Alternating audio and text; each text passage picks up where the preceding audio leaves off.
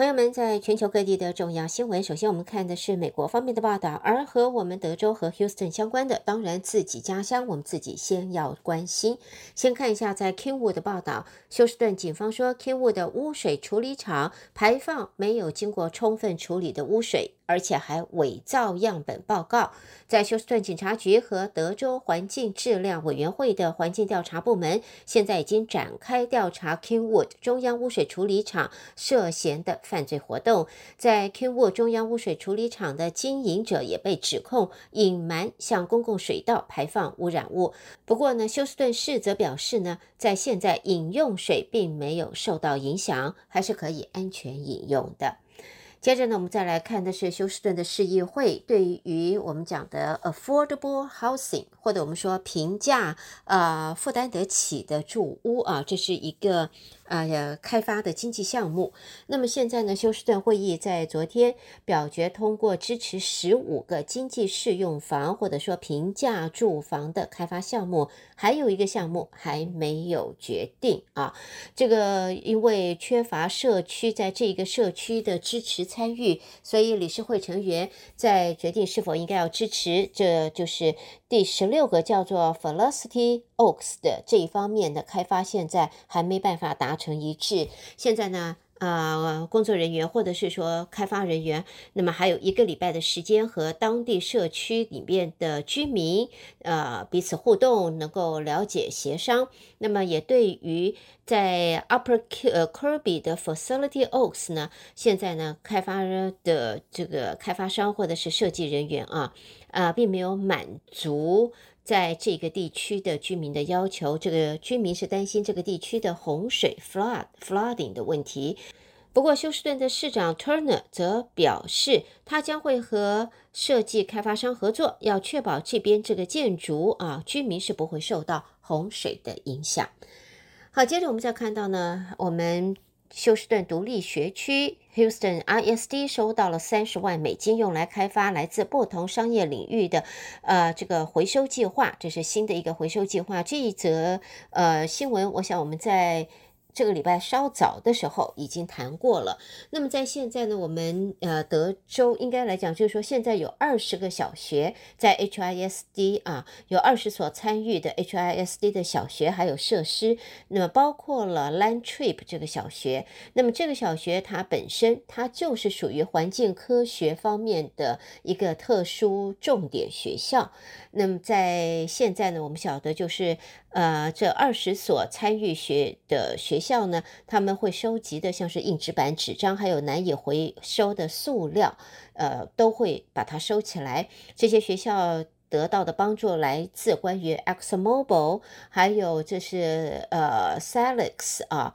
另外这还有啊利安德巴塞尔等等公司。那么这些公司都提供资金来协助这些学校能够走入环保回收啊，在这一方面。而贝烫的 exx mobile 工厂最近也开始分解难以回收的塑料物，把它制成新的产品的原材料。目前他们的技术每年能能够处理超过八千万磅的塑料垃圾。好，我们新闻方面也看到，在我们的 Gulf Coast，我们讲的墨西哥湾，现在总统拜登考虑要在这个地方要首次的进行海上的风力发电拍卖，准备要出售包括路易斯安那州的 Charles Lake，还有我们德州的。Galveston 附近的海域地区提供大约三点六呃吉瓦的电力，足以为大约是。一百三十万户啊，这三点六 gigawatts 的电力可以有一百三十万户的家庭可以受惠，可以提供。而这一个拍卖最早可能在今年的夏天就会举行了，包括呢在路易斯安那州 Charles Lake 和我们德州 Java 啊 Galveston 附近海域，在这个地方呢，这个风力发电啊就会在这个。购买或者说拍卖使用的话，在今年夏天可以举行。海洋能源管理局计划在今天星期五展开为期六十天的公众评论期。根据收到的评论，在 Charles Lake 的靠近海域，啊、就是可能会被修改，并且有可能会缩小。呃，在现在呢，墨西哥湾也是美国主要的海上石油和天然气的资源来自这里。美国外大陆架的石油和天然气产量大概有百占了百分之九十七，而代表传统石油和天然气海上能源公司和风呃风力发电风能的美国国家海洋工业协会则说，海上的风力发电风能。以及定期和可预测的海上石油和天然气的租赁，是可以帮助墨西哥湾扩大它这个卓越而且不可以替代的能源组合。好的，朋友们，这是一开始先关心和我们德州啊和 Houston 相关的，接着很快的我们来看美国方面其他的新闻，包括了。呃，国务卿布林肯在二十三号昨天表示，美国是无意新冷战，俄罗斯跟乌克兰战争的这个无关意识形态，而是一个帝国主义者侵略他的国家。因此，美国和中国竞争包含世界秩序的愿景在内。美国是追求自由的世界秩序，而布林肯说，中国大陆想要秩序，却极度的不自由。谈到了在中国方面，也看到华盛顿的报道。美国众议院中国问题特别委员会二十八号将会召开成立以来的第一场听证会，聚焦中共对美国的威胁。委员会目前成员二十四位，十三位共和党人，十一位民主党人，由共和党籍的众议员盖拉格担任主席，而盖拉格才刚刚访问过台湾，回到美国。那么，在民主党籍的众议员克利什纳穆西则是担任首席议员。接着，我们再看到的就是《华尔街日报》报道，美军将会大幅的扩大在台湾的驻军人数。对此，白宫发言人尚皮耶则说，美国对台湾支持与防卫关系还是因应当前中国构成的威胁。美国对台湾承诺有助于维持台海和平以及稳定。这方面呢，他也指出，在具体的人数和政策，则要向美国国防部征询。早目前，美国国防部还没有对于这一方面有任何的确切回答。另外呢，美国商务部部长雷蒙多昨呃昨天就在乔治城大学演说，他说二十八号就会开放晶片法案的补贴申请，目标则是二零三零年前，美国将拥有两个包含供应链系统、研发中心和基础设施的大型先进逻辑晶片的制造聚落。雷蒙多说，制造业萎缩不仅威胁到国安，美国的极音速武器、无人机和卫星研发都仰赖美国自己不生产的晶片。他也提到，中国大陆运用这些先进的晶片来提升军力，不能够天真的看待，美国会运用出口管制来阻止中国方面实现他的目标。接着呢，我们再看的呢，就是美国的前财政部长啊，就是桑莫斯啊，在昨天说，一些让人担忧的讯号显示，经济活动可能会急剧下降。哇，这可是一个坏消息啊！不过呢，他倒是指出，指标强势，预示前景存在的是不确定性。而在就在昨天星期四，摩根大通的执行长戴蒙则说，美国经济存在有待克服的障碍。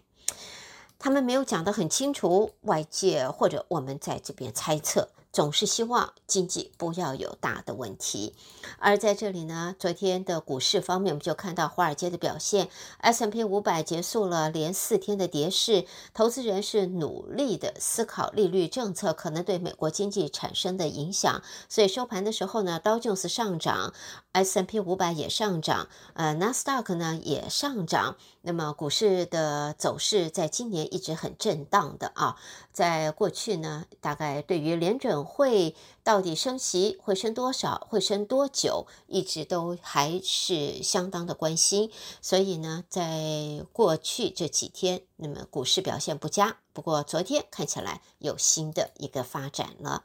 好，最后看到总统拜登在昨天表示，华府将会提名呃 Mastercard 的前执行长彭安杰作为世银总裁候选人。世银刚刚啊、呃、开始接受候选人提名，相关程序预计会持续到三月二十九号。而世银表示，强烈的鼓励。女性候选人，那么世银总裁通常是美国人担任，而 IMF 国际货币基金习惯上则是由欧洲人领导。好的，带给大家，这是在美国方面的重要新闻。德州中文台，我是胡美杰。美国新闻之后，和朋友们接下来关心国际方面的报道。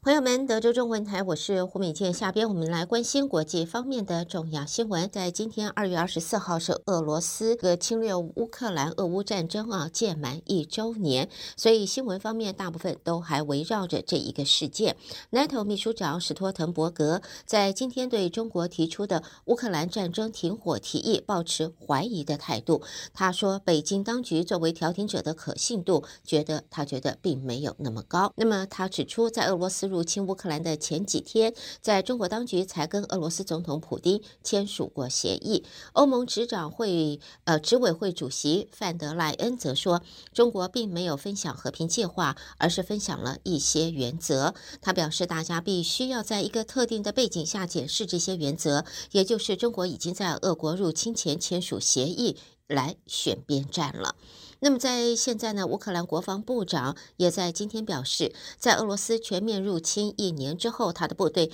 正在制定计划，要将俄罗斯军队赶出乌克兰。而另外一方面，NATO 也宣布是坚决的支持乌克兰，并且说说俄罗斯费尽想要瓦解勇敢乌克兰人民的意志，如今已经是计穷力竭。北约在俄罗斯全面入侵乌克兰一年之后发表的声明中也说，俄罗斯必须立即的结束影响全球粮食和能源供应的非法战争，并且要求莫斯科为他的战争罪行要负责。而在乌克兰的总统泽伦斯基。也在这个俄乌战争啊一周年的这一天发表了谈话，表示呢，乌克兰是一定不会退缩，也不会退出任何一份的国土，这一场战争会坚持到底。好，我们也看到呢，接着看 G7 方面，这是来自东京的报道。日本首相岸田文雄在二十四号就在首相官邸召开记者会，针对俄乌战争一周年发表了他的感想。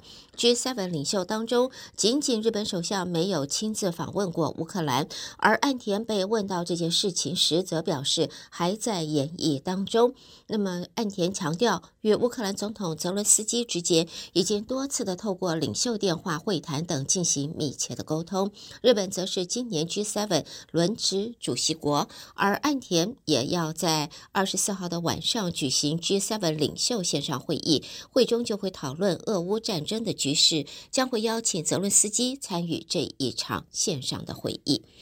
其他方面的新闻，我们看到这是来自蒙特娄的报道。加拿大隐私保护监管机关在今天表示，他们已经就 TikTok 使用搜集用户个资的做法展开了调查。而 TikTok 的母公司北京字节跳动公司，在外界忧心中国当局利用 TikTok 取得使用者的个资之下，TikTok 在近几个月来已经逐渐的被西方在拿放大镜检视当中。最后则是教廷，教廷与阿曼王国在昨天发布联合声明，表示两国已经建立外交关系，而天主教教宗方济各是在三个月前才到波斯湾地区访问过。阿曼王国目前有十二名天主教神父服务于四个教区。阿曼王国人口四百五十万人，其中还包含了大量的外籍的移工。带给大家国际方面的重要新闻。德州中文台，我是胡美健。美国和国际新闻之后呢，朋友们，我们下边稍微休息一会儿，然后再带给大家来自两岸方面的重要消息。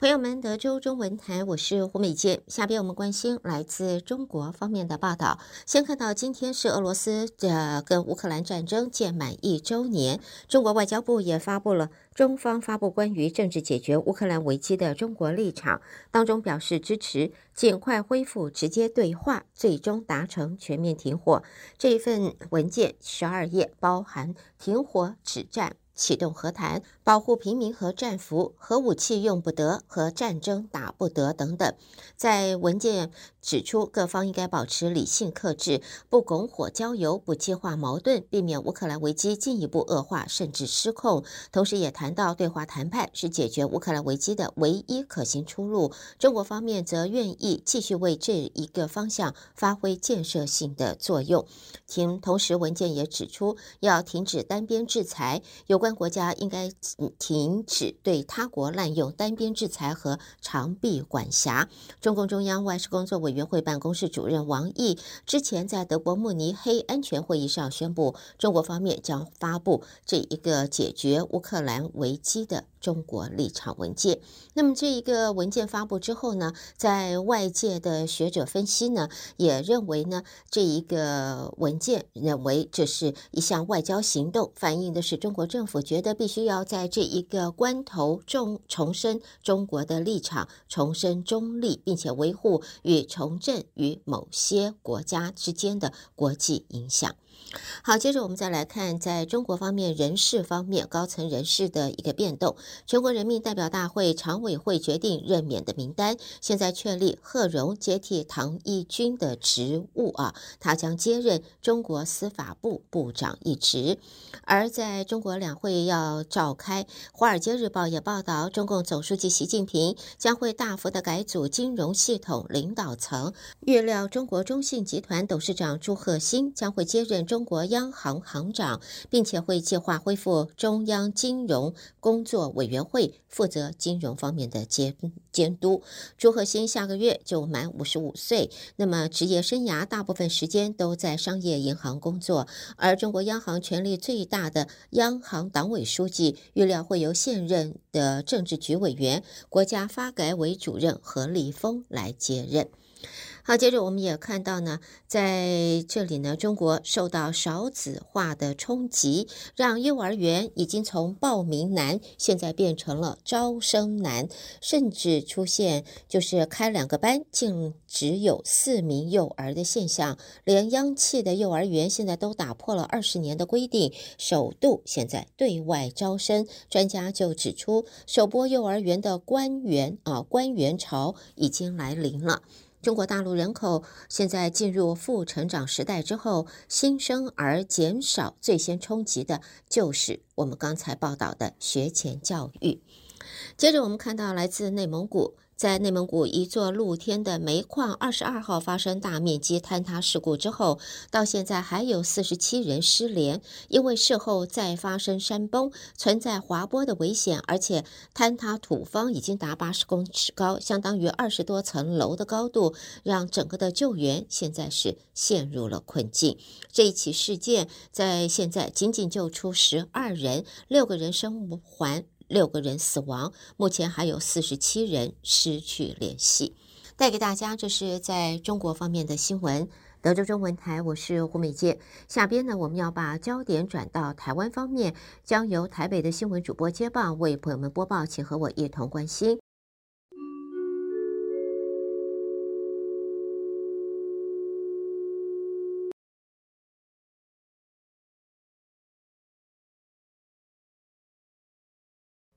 德州中文台的听众朋友们，大家早安，我是李自立。台湾方面讯息，我们今天首先报道的是，行政院长陈建仁今年首度到立法院进行施政报告总质询。他表示，未来将持续加速台美贸易谈判的进程，持续跟理念相近的民主国家建立更紧密的伙伴关系。陈建仁也提到，台海的和平稳定是全球民主国家的高度共识。将以蔡英文总统提出的四个坚持，致力维持台海的和平稳定。陈建仁说：“为守护美丽的台湾，还有我们台湾的民主自由的生活方式，政府会持续推动国防自主，同时强化全民防卫体系。台湾的和平稳定是全球民主国家的高度共识，政府将以蔡总统所提的四个坚持来保障。”台湾的稳定，而且来维持台海的稳定和平。今年亚太经济合作会议 （APEC） 由美国主办，主责官员莫瑞二十三号表示，将视台湾为 APEC 的正式成员，地位跟其他会员相同。民进党立委王定宇今天质询时关切，可否乐观认为年底台湾可以派元首出席 APEC 领袖会议？行政院长陈建仁表示，还需要进一步的跟主办国商议，看看有没有这样的可能性。外交部长吴钊燮则表示，会朝这个方面努力。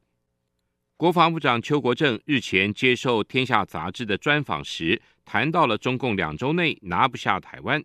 他今天在立法院进一步的说明，不只是两周，他想奉陪到底，表示中共好像认为一次就可以拿下台湾，但是敌方再快都要通过海峡天险，因此他不这么认为。邱国正说：“不止两周，我想奉陪到底吧啊！我想因为中国人认为好像很短期的时间就是一次啊一次拿下台湾，我觉得这个还有点啊，这个我把它。”当做他们预想的也太宽大了一点啊！我不这样认为。邱国正并指出，军人平常备战整备，敌方有多大能耐都有预估，但俄乌战争给敌方很大的启示，要求快，但海峡天险这一关一定要克服。他不会对敌方一下子就能夺下台湾抱持正面看法。邱国正强调，台湾绝不会挑起战争。另外，针对外媒报道，美国将扩大在台湾的驻军，以应对中国的威胁。这是美国数十年来在台湾最大的兵力部署。国防部长邱国正今天表示，台美之间的交流从没停过，因为美国对台军售势必要有人来台教导装备怎么使用，但是没有驻军的问题。俄罗斯入侵乌克兰一周年了，外交部今天表示，台湾政府愿意再度重申。反对以武力或胁迫片面改变现状，支持各方在国际法的架构下，透过和平理性对话与协商解决歧见的严正立场。同时呼吁俄方立即停止对乌克兰的军事侵略，尊重乌克兰主权独立跟领土完整。我国政府将会持续的参与国际社会对俄罗斯的相关制裁，直到战争结束，也会继续协助乌克兰人民重建家园。规划透过双边跟多边管道，共同推动民用基础设施的重建计划。外交部发言人刘永健说：“外交部已经在今年的预算特别编列了新台币十八亿元，折合新台呃美金大概五千六百万美元哦，以持续对这呃遭受战火蹂躏的乌国人民提供人道援助，并协助乌国重建医院、学校。”教堂、能源、供水以及桥梁交通等民用基础设施。民进党立委林楚英今天发起成立台湾纽西兰国会友好联谊会，与台湾与北欧友台四国，包括了丹麦、芬兰、挪威、瑞典的国会联谊会，期待透过友好协会的成立，汇聚国内的力量，促进台湾与纽西兰和北欧四国的各级政府跟民间交流。林楚英说。我相信我们可以把过去民众可能在过去三年当中，那么不论是因为受到疫情的阻隔，或者是受到距离以及不了解的部分，我们要透过国会外交，让这些国家的民众跟台湾再度做连接。纽西兰与瑞典驻台代表都表示，希望透过国会的友好联谊会，促进双方经贸等各项发展，并共享民主自由价值。纽西兰商工办事处驻台代表马家博说。我希望今天成立的联谊会将有帮助加深立法院对纽西兰的了解，可以让双方的关系有更有更深层的互惠。台湾经济研究院今天公布一月份的制造业营业气候测验点，连续三个月上扬，服务业也结束了连续五个月的下跌态势，转为上扬。但营建业的测验点则为再度转为下滑。台经院分析，制造业测验点连续三个月上扬，显示国际经济转趋乐观。台经院景气预测中心主任孙明德表示，制造业厂商去化库存调整已经告一段落，加上中国经济复苏，厂商看好未来半年景气表现的比例明显高于看坏，而且。制造业测验点连续三个月上扬，显示国际经济转趋乐观，但通膨压力依然存在，不能掉以轻心。孙明德说：“所以我们看到制造业的测验点这个月大涨了一点六八，所以我们已经告跟上次已经跟各位说了，我们这个测验点是连续三个月往上。依照我们过去的经验，我们台积院只要这个数字是连三个月往上，下一季的各项数据指标都会出现好转。劳保局今天表示，自二零二三年的一月份起，国民年金保险月投保金额已经由新台币一万八千两百八十二元调整为一万九千七百六十一元。因为月投保金额调高，国民年金给付金额增加，调增后的年金给付将在今年二月二十四号汇入秦岭人的账户，预估有一百四十七万人受惠。劳保局也表示，月投保金额调高后，除了领取一次给付者，像生育、丧葬给付可以多领新台币两千九百五十八元到七千三百九十五元之外，老年年金给付的金额也会增加。如果以一年缴费的年资来计算，每个月最多可以领到九块或者十九块；以十年缴费年资计算，每个月则可多领九十六块或者一百九十二块。劳保局国民年金组副组长刘玉娥说：“